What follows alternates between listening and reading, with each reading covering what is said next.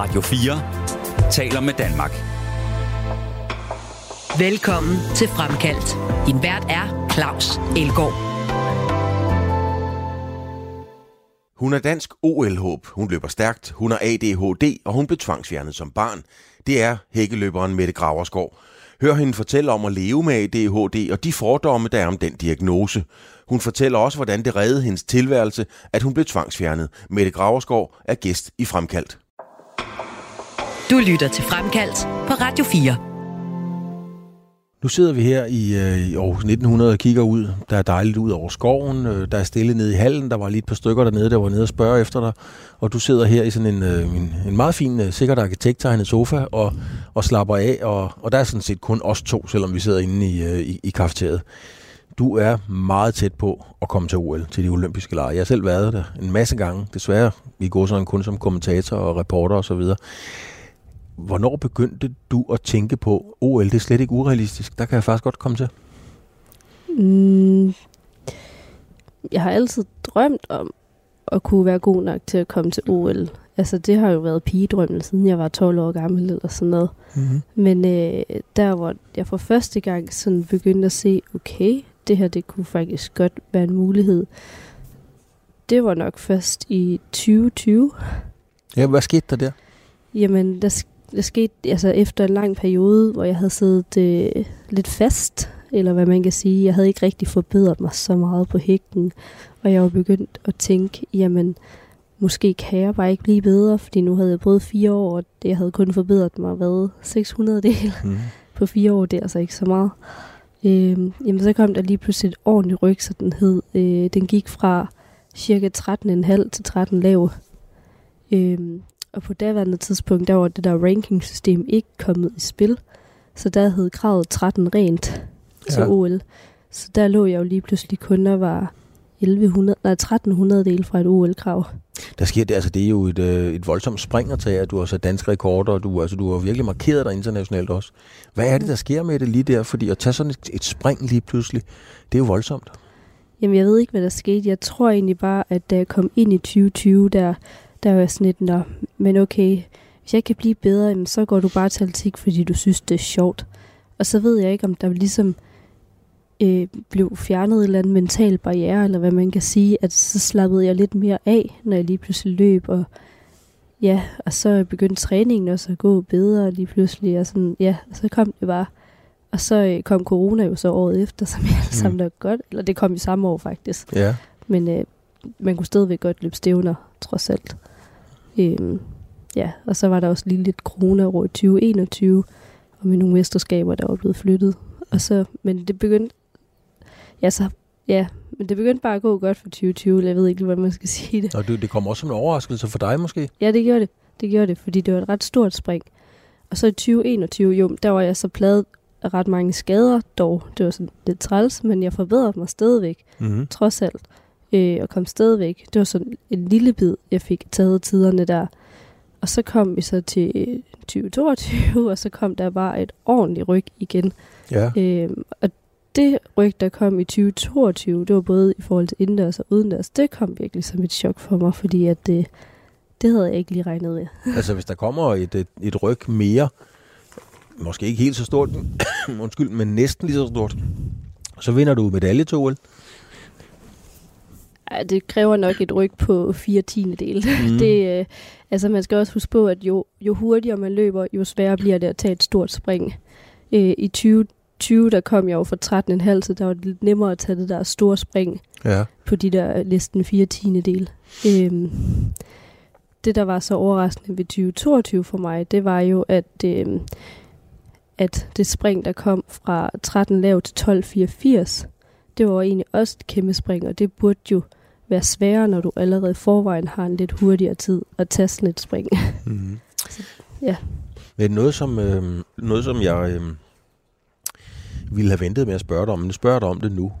Fordi både jeg og lytterne kan jo høre, at du er helt cool, afslappet, helt nede i tempo.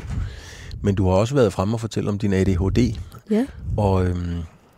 altså, prøv lige at fortælle mig allerførst, hvad er det egentlig at have ADHD? Jeg føler, at ADHD, det er mange ting. Jeg kan godt lide at være fortaler for, at man ikke som sådan kan putte personer i bokse. Også personer med diagnoser, fordi at altså, du kan finde en med ADHD, ADHD ligesom mig, men som måske er mere overgivet. Du kan også finde en, der er meget mere stille, en mere stille type end mig. Mm-hmm. Så for mig er det mange ting, og for mig kan det komme til udtryk på rigtig mange ting hos forskellige personer.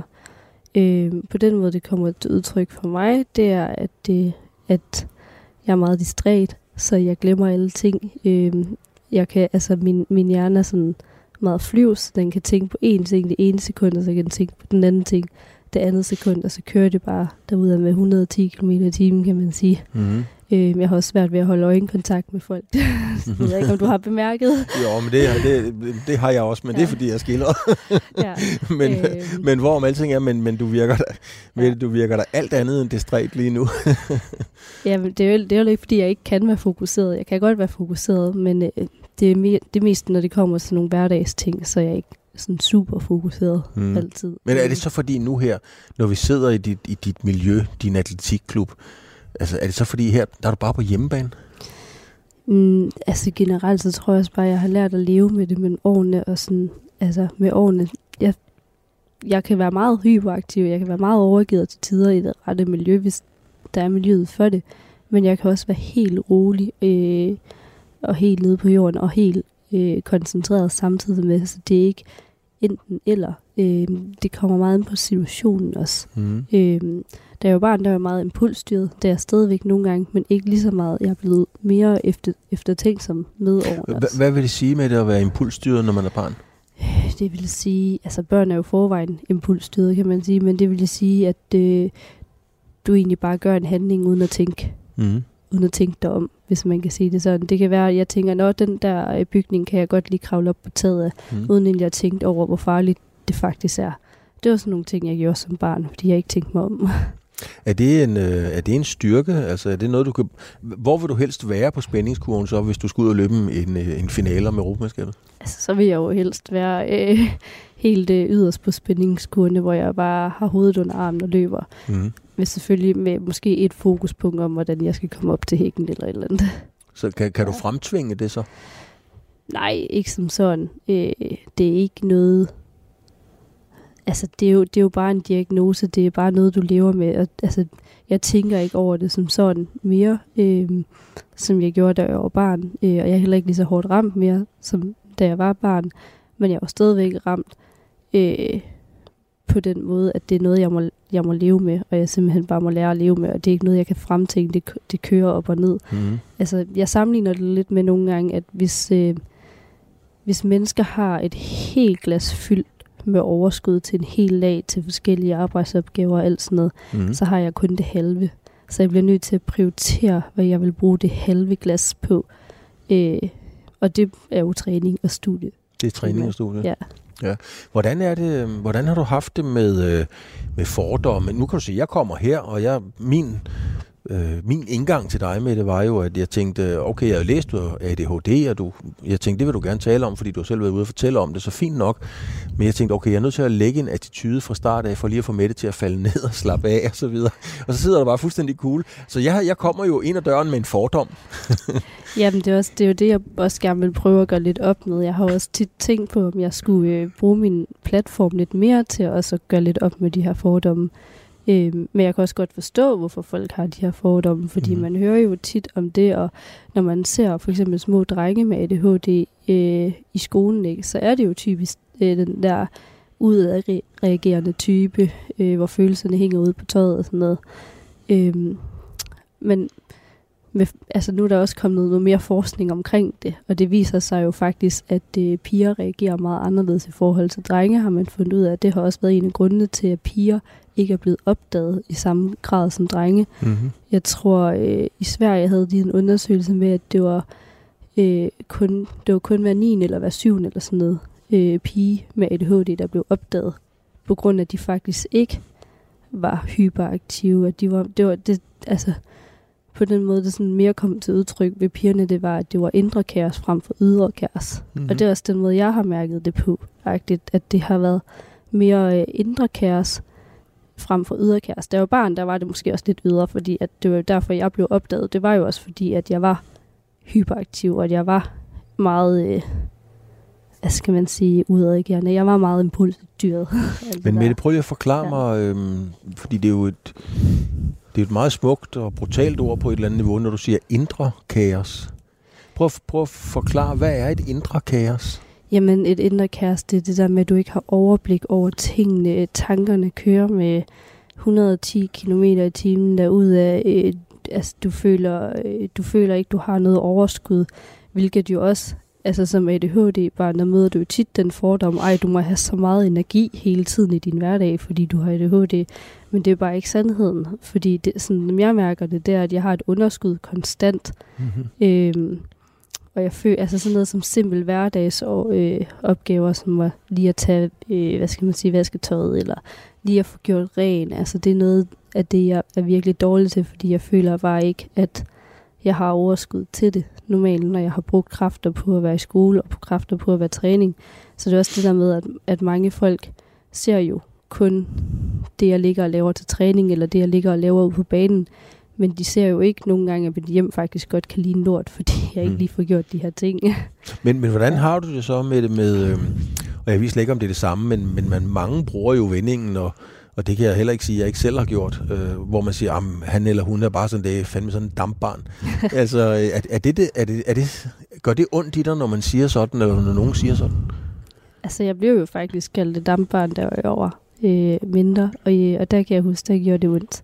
Ja. Fordi at det der med følelsen af, at du ikke passer ind. Fordi jeg kan jo godt se, at jeg er anderledes. Jeg kan jo godt se, at jeg ikke er lige så vel de andre. Jeg kan jo godt se, at jeg er meget mærkelig i min opførelse i forhold til det sociale på mange punkter. I hvert fald, da jeg var mindre, ikke så meget mere nu. Fordi nu har jeg lært de sociale mønstre. Men det har taget længere tid.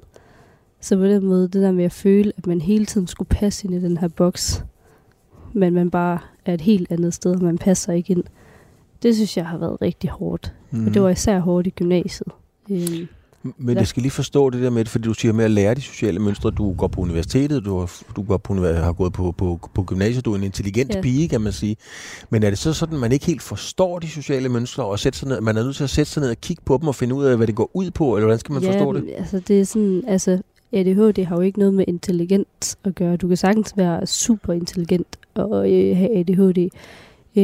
Men det er mere det der med, at det kan være, altså det er ikke autisme, men det kan være svært det der med, hvordan man lige sådan skal agere, når der er rigtig mange mennesker, fordi du skal jo forestille dig, at en ADHD-persons hjerne, den kører jo med 110 km i timen derudad, så når du sidder i en forsamling med rigtig, rigtig mange mennesker, så får du impulssignaler fra alle mulige forskellige vinkler. Der er nogen, der sidder og snakker derovre, der er nogen, der sidder og snakker i hjørnet der, du skal koncentrere dig om at snakke med en anden person.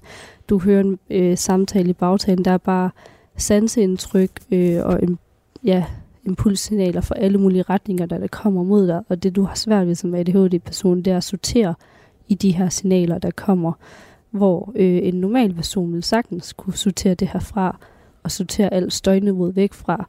Altså, ja, sådan, du har, jeg ved ikke lige, hvordan man skal svare, men du har det her støjniveau, som normale personer normalt godt kan sortere fra, men som ADHD-person, der er der bare den her konstante støj, der bliver ved med at være der, og du kan ikke sortere den fra.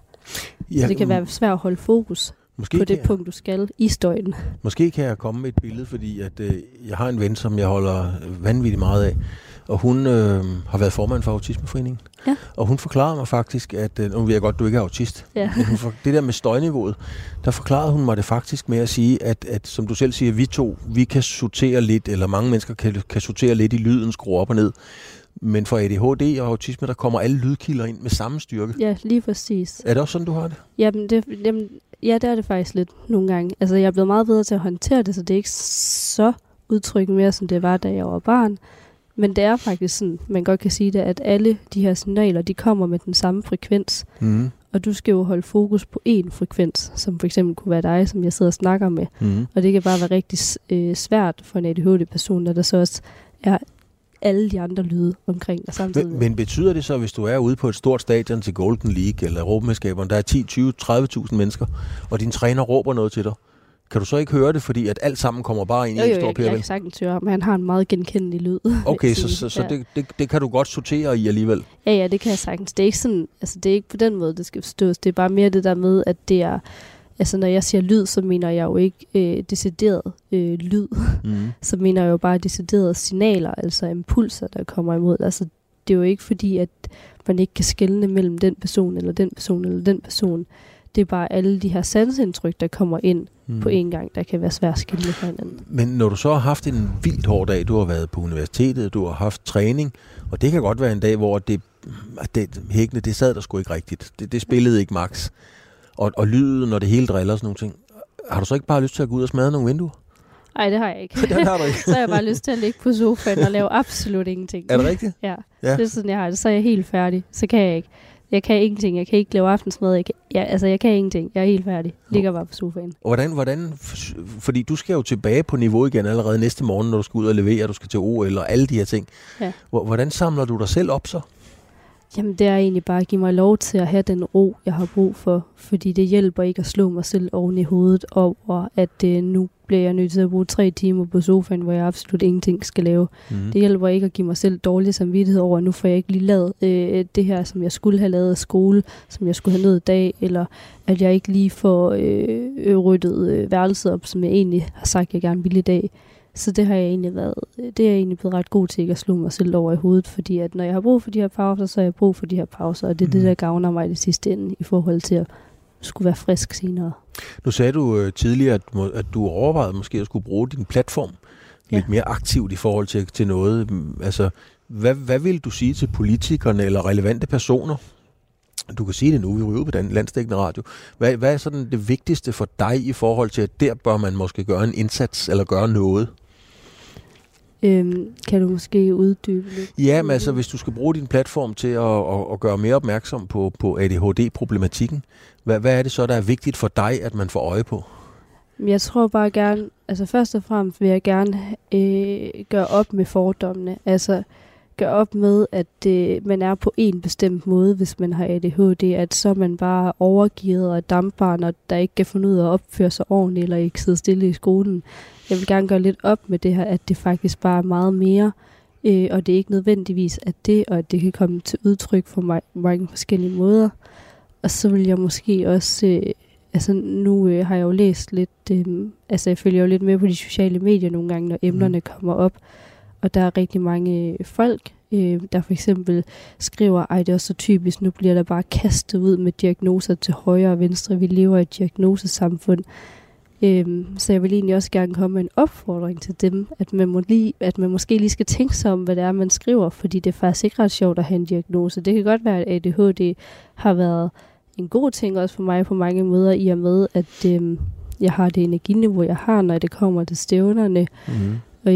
Og i og med, at det også har givet mig det her drive i forhold til, i forhold til stædighed, at nu vil jeg bare gerne det her. Det er det, man ofte ser med også autisme, for eksempel, at når der er et eller andet ting, man bare går virkelig op i, så går man all in på det. Mm-hmm. Men jeg lever jo stadigvæk med det til hverdag også, og det er altså ikke altid sjovt, så måske at folk skal huske på, at det er jo ikke for sjovt, når en person får en diagnose. Bliver du ked af det med det, eller bliver du vred, eller hvordan reagerer du, når du ser det? Jeg bliver ikke vred, men jeg bliver måske bare sådan lidt, come on. Altså, jeg er godt med på, at antallet af personer, der har fået ADHD, er steget gevaldigt, siden jeg fik det. Men det hænger altså også sammen med, at vi er blevet klogere, og i og med, at forskningen har oppet sig en hel del, så man er blevet meget, meget, meget bedre til at opdage de her personer. Mm-hmm.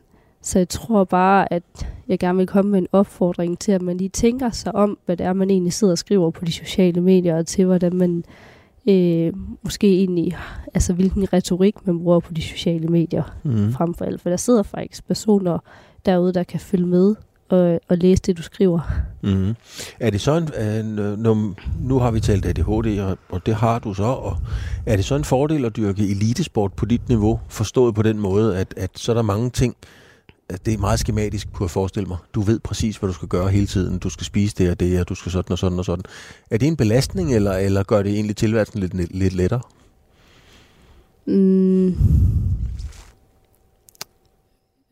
At det hele er så skematisk, altså at det hele er fastlagt sådan? Gør det det nemmere eller sværere, hvis man har ADHD, som du har? Altså som ADHD, der vil du gerne have noget struktur i din hverdag. Ja. Og det er sådan set lige meget, hvordan den her struktur den bliver lavet. Bare der kommer noget struktur. Og så er det jo også bare... Altså elitesporten, der for mig har jo lært mig at være super struktureret med mine ting i hverdagen. Og det er jo noget, man også har en fordom om, at ADHD-personer ikke kan finde ud af. Men det vil jeg sige, det er altså også en løgn, fordi det kan rigtig mange godt. Ja. Det handler bare om, at man får stillet de rette redskaber til rådighed, for at sige det vildt. Hvis jeg nu siger Kirsten Onsberg til dig. Ja, så siger jeg, hun er en dejlig dame. Du fik rigtig meget kærlighed i øjnene og i hele ansigtet osv. Hvem er Kirsten Onsberg? Jamen, Kirsten Onsberg, hun er jo min gamle barndomstræner. Det var jo hende, der ligesom gav interessen for atletik til mig. Jeg startede jo i Hvidsande, en lille by ude i Vestjylland, helt ude i Vesterhavet, med at gå til atletik med hende. Og ja, hun var bare en dejlig dame. Hvordan er man egentlig en dejlig dame derude ved Hvidsande? Jamen, hun var bare så energisk og gik så meget op i atletik og var altid så positiv, og hver gang man var sådan lidt, jeg kan ikke, så var hun sådan, jo, du kan, du skal, du vil, og det skal du sige til dig selv. Og så, så måtte man jo sige det til sig selv, og så alle de stævner, hun har jo ligget og kørt os rundt til samtlige kroge i Jylland. Jeg tror også, hun har ligget og kørt os til Sverige en enkelt gang, da vi skulle til stævne. Altså, hun er virkelig en ihærdig ildsjæl, som gør rigtig meget. Hvad gjorde hun, eller hvad kom hun til at betyde for dig? Altså også i forhold til, som du siger, du havde ADHD, og du var en ung pige, og altså hele pakken. Altså, hvad har hun betydet for dig? Jamen, altså Kirsten har betydet enormt meget for mig. Det er hendes skyld, at jeg stadigvæk går til atletik. Altså, hvis hun ikke havde været der, så tror jeg faktisk ikke, at jeg var fortsat. Nej, hvorfor? Altså, det var hende, der blev ved med at bibeholde interessen for atletik på en eller anden måde, og i starten, der synes jeg jo faktisk, det var kedeligt, men det var jo så min mor, der kom ind der, fordi nu havde hun betalt kontingent, så nu skulle jeg gå til atletik. Yeah. Og så Kirsten, der bare, hun var sådan, kan du ikke lige prøve at komme med til det her stævne? Du skal også lige prøve at komme med til det her stævne. Du er hurtig. Det kan du sagtens, det der. Så hun var med til sådan at give en selvtillid og tro på, at man rent faktisk godt kunne noget. Ja, manglede du det? Jeg ved ikke, om jeg manglede det, men når jeg tænker over det nu, så tror jeg, det har været mega godt, at hun har været der til sådan at give noget, altså sådan være en slags støtteperson, og sådan lidt, jo, det her, det kan du godt, og sådan, og hun gør det jo kun for mig, hun gør det jo også for alle de andre aktive, hun har i klubben, så jeg tror virkelig, at det er bare den måde, hun er på den måde, at hun bare giver folk troen på, at det kan man godt. Det synes jeg er meget nice. Du er blevet ældre, og Kirsten er blevet ældre. Har du stadigvæk kontakt? Ja, jeg ser stadigvæk Kirsten i ny og næ, og har, sidst var jeg jo, når jeg er hjemme i julen her, eller sidst jeg var hjemme i julen her, der havde vi en juletræningssamling for dem i Hvidsande, som jeg stod for, som mig og Kirsten havde aftalt, så jeg snakker stadigvæk med hende i ny og næ. Nogle gange, når du trænede, og jeg tror det var lige meget om du spillede håndbold eller fodbold, eller hvad du gjorde, så var det tit uden sko. Var det fordi, at du glemte dem, eller var det fordi, du ikke gad dem på? Det var fordi, jeg ikke gad dem på. Igen, jeg var meget mærkelig. Jeg var virkelig mærkelig. Jeg tror, jeg synes, de strammede lidt om foden, de der piksko, så jeg sagde, nej, det behøver jeg da ikke. Jeg kan sagtens gøre det uden. Og så valgte jeg jo bare at springe længdespring og løbe hækkeløb uden piksko. Nej, det var virkelig dumt, når man tænker over det, men altså... Jo, på den anden side, det var det, du havde lyst til at aktivere. Ja. Og hvis du er impulsstyret, så er det vel det, man gør, eller? Det var jo det med ADHD'en, der kommer frem der igen. Det gør vi da bare. Og var det Kirsten også dengang, der tænkte, jamen det er fint. Hvis Mette løber uden sko, så løber uden sko. Jeg tror, at Kirsten, hun kom der med en reprimande eller to nogle gange. Skal du ikke lige have pigesko? Men til sidst, så tror jeg bare, hun var sådan, hun gør bare det, hun har lyst til.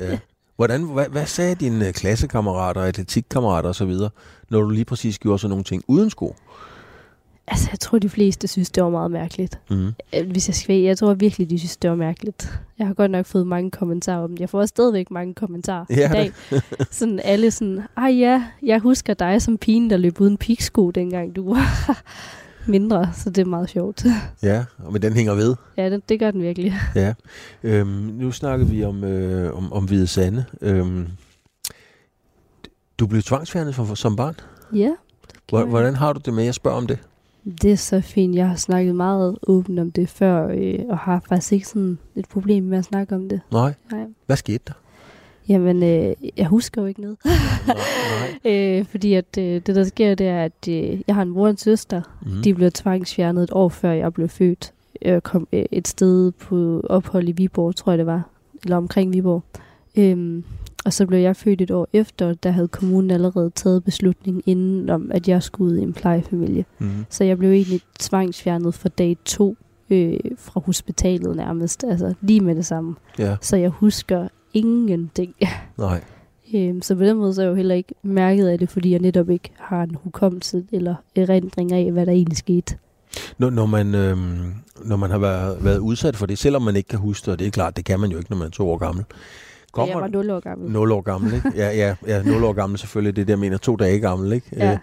Så tænker jeg med det, kommer der sådan en nysgerrighed på et eller andet tidspunkt, hvor man tænker, jeg skal finde ud af noget mere, eller... Ja, det er nok ikke, det er jo selvfølgelig forskelligt fra menneske til menneske, men med dig?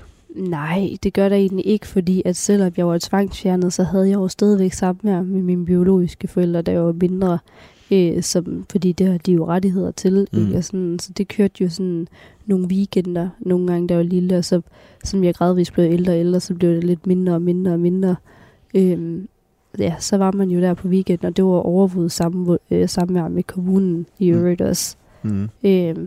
Så på den måde, så ved jeg godt, hvor jeg kommer fra, jeg kender godt mit ophav, og jeg kan godt se, hvorfor at jeg skulle tvangsfjerne ud, at det har faktisk været en rigtig god idé fra kommunens side der. Og det er ikke fordi, at mine biologiske forældre er dårlige mennesker. Jeg siger ikke, de er dårlige mennesker. Slet ikke, nej. Men ja, de kan bare ikke, de varetager ikke barnets behov. De har ikke ressourcer til at passe på jer? Eller hvad skal man sige? Eller? Jamen, de sætter deres egen behov første række frem for barnets. Det var i hvert fald den begrundelse, der var i det, for at jeg skulle tvangsfjernet. Og det er jeg også glad for i dag, fordi jeg er også adopteret af dem i dag, min plejefamilie. Ja, du valgte nogle år senere at skiftede du navn, eller du valgte i hvert fald at blive adopteret af dem. Ja. Hvorfor det? Jamen, jeg har bare ikke den der relation til min biologiske mor og far. Igen, de er ikke dårlige mennesker, men de har ikke formået at opbygge den der relation til mig som barn. Altså, når jeg var der, så sad jeg jo ofte bare i en sofa, og der skete ikke rigtig noget. Du ved, den der med at have kontakt til barnet, det er måske ikke lige været den stærke side, så jeg føler bare ikke den der relation til dem overhovedet. Jeg ved, hvem de er, men for mig er de kendt alene. Hvis det giver mening. Fine mennesker, men jeg har ikke den der datterrelation til dem. Hvor det har jeg jo virkelig til Lisbeth og Verner, som jeg også kalder min mor og far. Altså, det er jo dem, der har været der for mig altid, siden jeg var lille. Altså, ja, de har jo gjort alt for mig. Jeg er virkelig blevet forkælet på mange måder, hvis man kan sige det sådan. Ja. Men Mette, hvordan... Jeg ved godt, du siger det, hvis ikke du kan lide at tale om det, men jeg er faktisk nysgerrig på det, fordi jeg kan ikke selv forstå det. Jeg har selv haft en dystopisk barndom, og der er nogle ting, som jeg stadigvæk leder sådan lidt efter svar på et eller andet niveau, kan man sige. Så jeg tænkte, du føler ingen bitterhed, det kan jeg jo egentlig godt høre på dig, eller er det fordi, du har fortrængt det, eller bare sådan, så jeg forstår det egentlig? Altså bitterhed over... Ja, i forhold til din biologiske mor og far, altså, eller har man fortrængt hele situationen, eller hvordan kan man sådan ligesom tale så sødt om det, som du egentlig gør? Der har jo selvfølgelig været nogle episoder, som jeg ikke har været fan af. Jeg har også haft min gamle med kommunen, og jeg er det skal heller ikke være en hemmelighed, at da jeg var barn, altså jeg kunne ikke så godt lide at være der, når jeg var på samvær. Og jeg tror bare, at det er fordi, det var utrygt for mig at komme derhen, fordi det var noget, jeg ikke sådan kendte så godt. Og det er jo ikke fordi, de er dårlige mennesker stadigvæk. Jeg tror bare, jeg har det fint nok med, at jeg ved, hvor jeg kommer fra. Jeg ved, hvem jeg er. Jeg ved, hvorfor at jeg er tvangsfjernet. Jeg har fået en rigtig dejlig familie ud af det. Jeg har også fået 4 ekstra brødre ud af det, hvis man kan sige det sådan. Så på den måde, så tror jeg bare, at det er fint for mig. Altså, det har måske været en anden sag, hvis man ikke vidste, hvor man kom fra, eller hvilket ophav man har. Så kan jeg godt forstå, at man måske har nysgerrigheden efter at finde ud af, hvem man egentlig er. Kan du bruge det til noget? Altså, dårligt billede, men hvis det havde været en amerikansk film, så har man jo set sådan en flashback, og så har du haft nogle dårlige minder, og så løb du endnu stærkere, når startskuddet løb, eller et eller andet. Kan du vende det til noget god energi?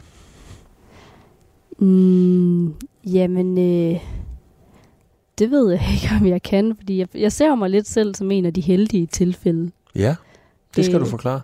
Jamen, jeg synes, jeg er heldig, fordi jeg er blevet tvangsfjernet så tidligt, som jeg gjorde, fordi jeg tror virkelig, det har reddet mig på mig rigtig mange måder. Jeg tør ikke at tænke på, hvor jeg havde været ind, hvis jeg ikke havde været tvangsfjernet, om jeg havde været ude i alt muligt skidt og møg. Også fordi, når du så har en ADHD-diagnose oveni, så er du måske lidt mere, udsat for at kunne ende i noget lort. Mm-hmm. Så jeg ser mig virkelig som heldig, fordi at jeg har fået en så kærlig og sød omsorgsfamilie. Og sød og omsorgsfuld familie, som jeg har. Og jeg tror virkelig, det har reddet mig rigtig meget, fordi at forskning siger jo også, at omsorg i barnets tidlige år, de er rigtig vigtige. Også for din videreudvikling og så videre. Mm-hmm. Så jeg tror virkelig, jeg har været heldig. Min storebror klarer sig så også rigtig godt, skal det lige sige. Så det gør min storesøster også, så det er ikke fordi, at... Mm. Og hun var jo alligevel 5 og 3, men de kan jo huske hændelsen. De kan jo huske, hvordan det var, da kommunen kom den dag og rev dem væk og alt muligt. Ja, puha. Så. Ja, det har ikke været, det har ikke været sjovt. Mette, tilbage til det liv, du lever nu og her. Og, du er en stor stjerne på dit felt, men du er også meget anonym. Er det noget, du har valgt at gøre sådan bevidst, eller hvorfor er der egentlig ikke så mange, der kender til dig nede i Føtex, kan man sige? Jeg tror, det er meget ubevidst, faktisk. Mm. Jeg er meget vestjysk. Ja. Og jeg ved ikke lige, hvordan man skal forklare den, men jeg synes, altså sådan... Jeg er vokset op i en lille by i Vestjylland, siger ikke så meget. Du ved, vokset lidt op med at være lidt tilbageholden. Mm. Måske ikke haft et behov for sådan... og skulle komme ud og sige, her kommer jeg. Jeg tror bare forklaringen er, at jeg er opvokset meget vestjysk, så jeg er meget tilbageholden på det punkt. Men det er jo lidt atypisk, fordi at, jeg har fulgt atletik med stor fornøjelse. Jeg elsker at se det. Jeg har også interviewet en masse af dem. Og mange af dem, der står nede på stregen lige inden skuddet, det er bare de største egoer i verden, og det er sagt med stor kærlighed og respekt. så hvordan kan du være dernede på det niveau, uden at have det der enorme ego? Jeg ved ikke lige, hvordan man skal svare på det spørgsmål. Jeg tror bare, ja. Altså, jeg tror også, det har lidt noget at gøre med jantelov, faktisk. Ja. Ikke fordi, at jeg skal stå og snakke dårligt om Vestjylland, fordi jeg synes, Vestjylland er et dejligt sted. Men jeg synes nogle gange, der har været en tendens til, at der har været lidt jantelov derude. Mm-hmm. Så det der med, at jeg har været meget bange for, at hvis jeg kommer ud og siger, at det her, det er jeg bare pisse ud til, eller det her, det vil jeg bare virkelig gerne, så vil folk se mig som arrogant eller en træls type. Så på den måde, så har jeg måske også tænkt rigtig meget over, hvad folk egentlig tænker om mig. Og så har jeg bare valgt måske at være lidt mere tilbageholdende, fordi hvis man var mere tilbageholdende og ikke sagde så meget, så kunne folk jo ikke danne en mening. Nej, det er rigtigt, men er det noget, man, ligesom du træner på din sport, og du læser på dit universitet og så videre, hvis du skal have, og når du skal have nogle store sponsorer, der lægger mange penge, og det skal, hver en krone skal være der velfortjent, så skal du også ud og eksponere dig selv på en helt anden måde. Jeg arbejder også med det, men jeg er sindssygt dårlig lige til det der. Jeg er så dårlig til at sælge mig selv, hvis man kan sige det sådan. Det har aldrig lagt i min natur. Nej. Netop igen på grund af, at jeg har været sådan lidt bange for janteloven-agtigt. Så jeg tror bare, det er også blevet meget bedre. Også bare det der med at ture og sige høj, jamen, det er faktisk det her, jeg gerne vil. Jeg kunne godt tænke mig at komme til OL. Det har virkelig været en barriere, der har været svært at sige høj for mig. Altså bare det at sige det? Ja, bare det at sige det har været rigtig svært for mig. Ja. Før i tiden, at det ville jeg gerne. Fordi så var jeg jo bange for, at folk, hun har jo storhedsvanvid. Hun tænker alt for stort, eller hvad man skal sige. Mm. Så det har jeg virkelig haft svært med. Men det... Hvis jeg nu lige tænker nogle minutter tilbage i vores snak her, da du lige pludselig tog det der enorme spring, og forbedrede dig helt vildt. Ja. Jeg kom bare lige til at tænke på, var det på et tidspunkt, hvor du sagde, jeg skal til OL? Det kan jeg godt. Jeg tror ikke lige på den måde der, men... Jeg tror, det var på grund af det store spring, altså begyndte jeg også at arbejde lidt mere med at ture og være lidt mere selvsikker også. Fordi at hvis man gerne vil nå langt i sin sport, så bliver man også nødt til at have en vis form for selvsikkerhed og en vis form for tro på, at det her, det kan man godt. Og hvis man ikke selv tror på det, hvem skulle så gøre det? Ja, det er selvfølgelig rigtigt. Men det der med at eksponere sig selv, du har gået på efterskole, og du har gået sammen med min egen søn på efterskole i 8, og du har også gået med Simon Andreasen. Ja. Og Simon er tredobbelt verdensmester i mountainbike. Ja, han er jo sindssyg. Og hvis man går ind og kigger på hans Facebook-side, så er der jo nogle knivskarpe reklamefotos, hvor han svæver rundt op. Alle dine billeder, det er sådan nogle amatørbilleder. Ja, det er mine egne billeder. Det er dine egne billeder.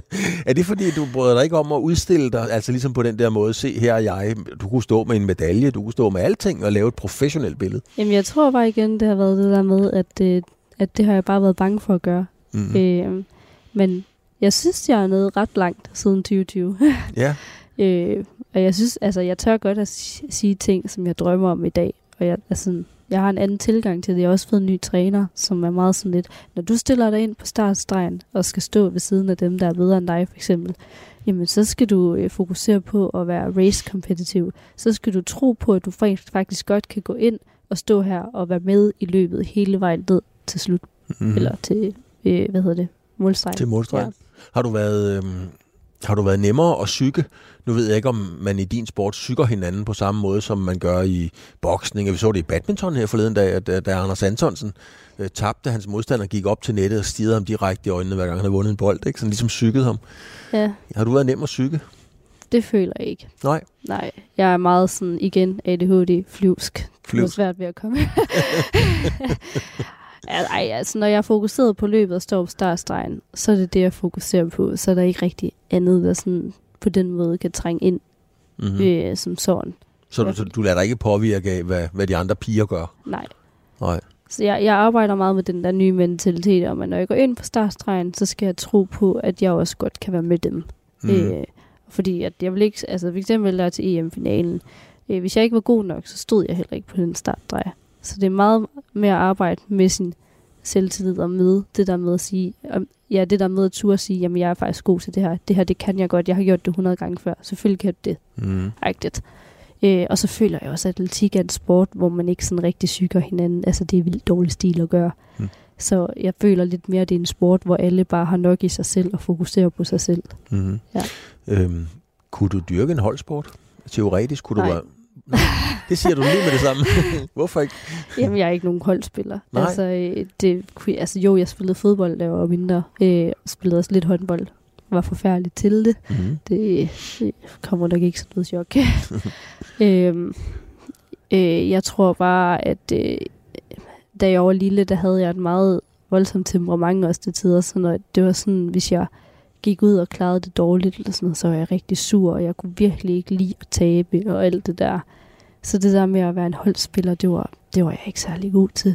Så det blev hurtigt klart for mig, at jeg skulle finde en eller anden sport, hvor det bare var mig, jeg skulle koncentrere mig om. Fordi så er det kun mig, jeg kan give skylden, hvis det går dårligt. Er det, og det lyder negativt, men det er slet ikke ment sådan. Ja. Er det sådan en lidt... du er nødt til at være lidt egoistisk? Ja, det bliver jeg simpelthen. For at få det til at fungere? Ja. Det bliver jeg simpelthen. Altså også fordi... Hvis jeg er på et hold, så vil jeg rigtig gerne kunne tage hensyn til spillerne, men samtidig, hvis du gerne vil være en af de bedste, så bliver du også nødt til at være lidt egoistisk og trække de egoistiske valg, der kan gøre dig til en bedre atlet. Og altså, det er sagt, det skal ikke menes som om, at man så bare træder på andre undervejs. Det gør man jo selvfølgelig ikke. Det er jo no-go. Men man bliver ligesom nødt til at finde ud af, hvilke ting i hverdagen, og hvilke ting, der skal til for at kunne blive en af de bedste, hvilke ting, der virker, at det... De ting bliver du nødt til at vælge til, så der bliver du nødt til at tænke lidt på dig selv. Du var lidt inde på, Mette, at det var, at du havde egentlig slet ikke lyst til at dyrke atletik, men din mor havde jo betalt kontingent, og så måtte du hellere gøre det. Er det sådan et udtryk for, at du er en meget sådan loyal, meget pligtopfyldende pige?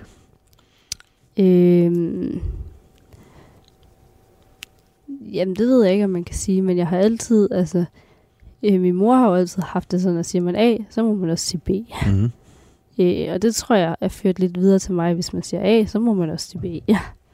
Så det der med, at hvis jeg... Altså sådan, det har jeg jo også lært igennem sporten, men det der med, hvis du sætter dig et mål, jamen, så bliver du også nødt til at gå hårdt efter det, fordi at de der mål, de kommer ikke til at opfylde sig selv. Men det der med at sætte sådan nogle mål, og du har også været lidt inde på... Vi har faktisk talt meget om jantelov og dit selvværd og sådan nogle ting. Hvad giver du dig selv lov til at tænke i forhold til OL? Nu tager vi det som præmis, at du kommer til OL. Hvor stort tør du egentlig at tænke? Jamen, når jeg sætter mål i dag, så gør jeg det sådan, at jeg har et realistisk mål.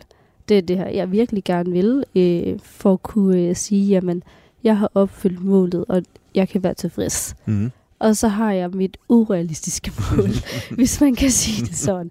Man kan også kalde det drømmemålet. Jeg kan bedre lide at kalde det drømmemålet. Det er mere positivt ladet. Mm. Så det realistiske mål, jeg har sat for mig selv, det er jo en OL-semifinale. Jeg vil rigtig gerne stå i en OL-semifinale. Jeg gider ikke at ryge i første runde. Nej. Det bliver jeg jo lidt ked af. Så jeg kunne virkelig godt tænke mig at komme videre og stå i en OL-semifinale. Mm. Og selvfølgelig, hvis det ikke sker, jamen det er jo heller ikke jordens undergang, men jeg vil selvfølgelig være rigtig skuffet, fordi mit mål, det er en semifinal. Og så mit drømmemål, det er jo, hvis man lige kunne tage sådan et spring igen på 4/10, som vi snakkede om der i starten, og så lige pludselig stå i en OL-finale. Ja. Ja. Men kan de to mål ikke... Jeg kommer til at tænke på det, fordi jeg taler en gang imellem med en OL-guldvinder, nu vi snakker OL, Martin Kirketab. Fuldstændig fra fuldstændig fantastisk atlet. Vi snakkede vægttræning. Martin, han er en stor, stærk dreng, og jeg vil gerne være en stor, stærk dreng også. Og så snakkede vi lidt om, hvor meget han trænede, om han trænede 4 sæt af 8 repetitioner eller et eller andet. Og så sagde han, nej, ikke antal repetitioner, fordi det lægger jo en begrænsning på mig selv. Når jeg når de 8, så har jeg nået det, jeg vil, og så kunne jeg måske godt have taget 2 mere, men så er jeg tilfreds. Ja. Hvad med dit, når du siger dit realistiske mål i forhold til dit drømmemål, kan det ikke konflikte lidt? Nej, det føler jeg ikke, fordi jeg føler, det sådan, jeg har det mentalt bedst. At jeg stiller mig et mål, og det er det her, jeg går efter. Og så har jeg lov til at have et drømmemål, som jeg måske ikke siger så højt normalt. Rigtigt. Men man har jo lov til at drømme. Og det er jo også sådan, at man nogle gange kommer videre, og man også ligesom lige tager det step mere op. Det er jo, at man har nogle drømme, man gerne vil opnå. Mm. Så jeg synes, det fungerer rigtig godt for mig mentalt, fordi at hvis jeg så ikke når drømmemålet, jamen det var jo et drømmemål. Så på den måde så... Og jeg vidste jo godt, det var urealistisk til at starte med måske, så på den måde, så bliver man jo ikke lige så skuffet, som hvis man ikke opnåede sit realistiske mål. Altså det har jo i den grad fungeret indtil videre i hvert fald, kan man sige. Ja, og det er jo ikke, altså sådan, det kan jo godt være, at billedet ser anderledes ud næste år, det ved man jo ikke, man ændrer jo, altså ens mål, de ændrer sig jo selvfølgelig, som følge af ens niveau, det også ændrer sig. Så hvis vi nu sagde, at der skete noget helt vildt til sommer, om at jeg bare lige pludselig løb 4/10 hurtigere, jamen så vil mit mål jo også, altså mit realistiske mål jo også ændre sig efter det. Mm-hmm. Men jeg bliver jo nødt til at sætte mit realistiske mål ud fra det niveau, jeg har nu, og så sætte mit drømmemål, som jeg virkelig godt kunne tænke mig. Men det er en del af programmet, det hedder jo Fremkaldt. Det er, at jeg tager et billede af dig. Yeah. Og jeg lægger det ikke ud på nogen sociale medier eller noget. Det er sådan set kun, mellem dig og mig.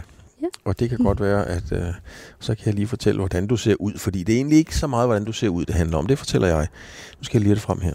Så giver jeg dig den her lige om lidt. Man kan se, at du sidder i sådan en gul sofa her. Du har headsettet på, og du smiler, du har dit lange lyse hår, du har træningstøj på og fritidssko, og du har også fortalt, at du har lige været nede og træne og så videre, ikke? Ja. Og du ligner jo en olympisk atlet. Altså, jeg tror ikke, vi generer nogen ved at sige, at jeg ved ikke, om du er i fuldstændig optimal kampvægt, men der er ikke mange gram at finde på dig, hvis man skal smide noget af dig. Du ligner en atlet, men hvad er det for en pige, der sidder her, når vi tænker... tvangsfjernelse, du har en diagnose, alt det, du har fortalt, som jo uanset hvad er en voldsom historie. Hvad er det for et menneske, der sidder her? Jamen, jeg ser jo en person, der hedder Mette, og det er jo mig, og tvangsfjernelse og ADHD og alle de her ting, det er det, der gør, det er det, der er med til at gøre det, som jeg er, og det er det, der er en del af min identitet i dag. Mm. Jeg er ikke bange for at snakke højt om ADHD og diagnoser og tvangsfjernelser og alt det der, fordi jeg synes ikke, at det bør være tabuemner. Det har været med til at gøre mig til den, det har været med til at forme mig som det menneske, jeg er i dag. Så jeg ser jo egentlig bare en glad pige, der har fundet sin hylde i livet på sin vis, efter nogle lidt hårde ungdomsår, for ligesom at finde sin hylde. Og så ser jeg jo egentlig en pige, der er meget godt tilpas i det, hun er i dag. Hvis nu du tænker 10 år tilbage for eksempel, Hvor havde du så drømt om at være her i dag med den ro, du har, og med de mål, du har osv.? Eller hvad havde du tænkt for 10 år siden, hvordan det ville se ud i dag? Det, altså for 10 år siden, der var mit niveau jo overhovedet ikke det der i dag. Så der var mine realistiske mål jo også nogle anderledes mål, hvis man kan sige det på den måde. Og det var også lidt det, jeg mener med, at de realistiske mål hele tiden flytter sig i takt med, at du bliver bedre. Og jeg tror også, det er på den måde, vi bliver bedre på som mennesker, ved at vi starter med at se på, jamen, hvor er jeg nu? Hvor kunne jeg godt tænke mig at komme hen? Nå, men jeg kunne godt tænke mig at komme... Jeg drømmer faktisk om at komme herhen, men jeg bliver nødt til at sætte en hel masse realistiske mål på vejen, altså nogle slags checkpoints, jeg ligesom kan tjekke af på vejen, og så må man jo se, hvor langt man ligesom kommer. Men jeg tror virkelig, det er vigtigt at have de der små checkpoints. Altså nogle delmål? Eller? Ja, delmål, som man kan krydse af undervejs. Nu er du så ung, men altså, hvis vi tænker 10 år frem, fordi om 10 år, der er du formentlig... Om 10 år er du nok færdig med at være verdensatlet, ikke? det er du nok. Hvor vil du egentlig gerne være om 10 år, hvis vi sidder og lavede det samme i den samme sofa? Jamen, som 10 år, der vil jeg jo gerne stadigvæk føle mig tilpas som den person, jeg egentlig er, og føler, som jeg er. Jeg vil stadigvæk gerne være tilpas i den diagnose, jeg har. Jeg vil stadigvæk gerne være tilpas i den rolle, jeg spiller i hverdagen, både i forhold til min familie, men også min kæreste, for eksempel, og alt det der. Så ja, egentlig bare at være et godt sted, hvor du føler, at det her er rart at være. Og så har jeg selvfølgelig også nogle andre drømme, end bare atletik. Jeg har nogle drømme om at rejse jorden rundt, for eksempel, og sådan noget. Så det er heller ikke helt utænkeligt, at om 10 år, så rejser jeg rigtig meget. Har du sådan en udtrang på et eller andet niveau? Ja. Hvad kommer den af? Jeg tror bare, det der med at opleve moder natur i sin rene, hvad skal man sige, version, det kan virkelig noget. Det startede lidt på Island i 2020, det var coronaåret, det var 2021, hvor jeg var med min kæreste, hvor vi ligesom kørte hele Island rundt, og den natur, de har på Island, altså den er jo sindssyg. Altså du føler nogle gange, at du står på en helt anden planet end jorden, altså du fatter ikke, at det her, det er moder natur. Vi var jo vidne også til et live vulkanudbrud, hvor man bare kunne stå og kigge på den der lava, der strøm ud af den der vulkan, og det kom helt tæt på, og man stod måske kun 20 meter væk fra det. Altså, det var bare noget af det vildeste, jeg oplevede. Så det der med ligesom at komme ud og se moder natur, og se alle de her flotte steder, mens man stadigvæk kan, og få den her wow-oplevelse af det her virkelig den planet, vi bor på. Det er sådan nogle oplevelser, jeg rigtig gerne vil have, og som jeg drømmer om, når jeg er færdig med atletik. Men vi nærmer os så småt afslutningen med det, men med alt det, du har fortalt, og så topper du den lige med at fortælle den her sådan naturoplevelse, så sidder jeg og tænker, og jeg tænker nogle gange nogle mærkelige tanker med det, men nu tænker jeg det bare, er du sådan et menneske, som ikke bryder sig så meget om sådan noget, der ikke er autentisk? Altså, er du sådan en, der står lidt af, hvis det ikke rigtig er ægte? Det ved jeg ikke, om jeg er, men jeg kan godt lide, at tingene er rigtige, eller hvad man sådan skal sige. Jeg tror hellere, jeg vil leve et altså personligt for mig, det er jo forskelligt for klart. For mit vedkommende vil jeg hellere mærke, at jeg rent faktisk lever, end at føle, at der bare går hverdag i tingene, og det bare lidt ligesom kører lidt i ring nogle gange. Hvad vil det sige, at man mærker, at man lever? Jamen, det er jo ved at gøre nogle ting, som man føler, der får en til at føle sig i live. For mig er det måske at få de her wow-oplevelser, eller få et adrenalin-rush ved at gøre et eller andet. Det kunne være at springe faldskærm, jeg ved ikke. Altså, whatever. Yeah. Ja, whatever. Altså sådan, men det kan jo også for andre ting være nogle helt andre ting, der gør det. Men det der med ligesom at sørge for at blive ved med, altså du har kun ét liv, så det der med at være sikker på også at leve det liv, du nu har fået, og det der med altså også sørge for måske, du ved, nogle gange så tænker man, ej, det kan jeg altid gøre om 3 år eller 4 år, sådan, du ved, blive ved med at udskyde tingene. Der er jeg sådan meget der, ej, lad os gøre det nu, fordi jeg ved ikke, hvad der sker om 4 år. Men er du så også god til at få det gjort? Det er jeg blevet bedre til. Ja. Det startede også lidt der i 2020. Jeg ved ikke, hvad det var med 2020, men det var 2021. Det var der, hvor der skete noget mentalt for mig, hvor jeg bare ligesom startede med at sige, ej, nu bliver du lige nødt til at... hanke lidt op, og sørge for at hvis du får en eller anden idé, jamen så lad være med at lade det være en idé, prøv faktisk at få idéen ud og gøre den til virkelighed. Så nu får du den her idé om, at du godt kunne tænke dig at tage et halvt år på jordomrejsen. Så lad være med at være din idé, for den rent faktisk oplevet og fuldført på et tidspunkt.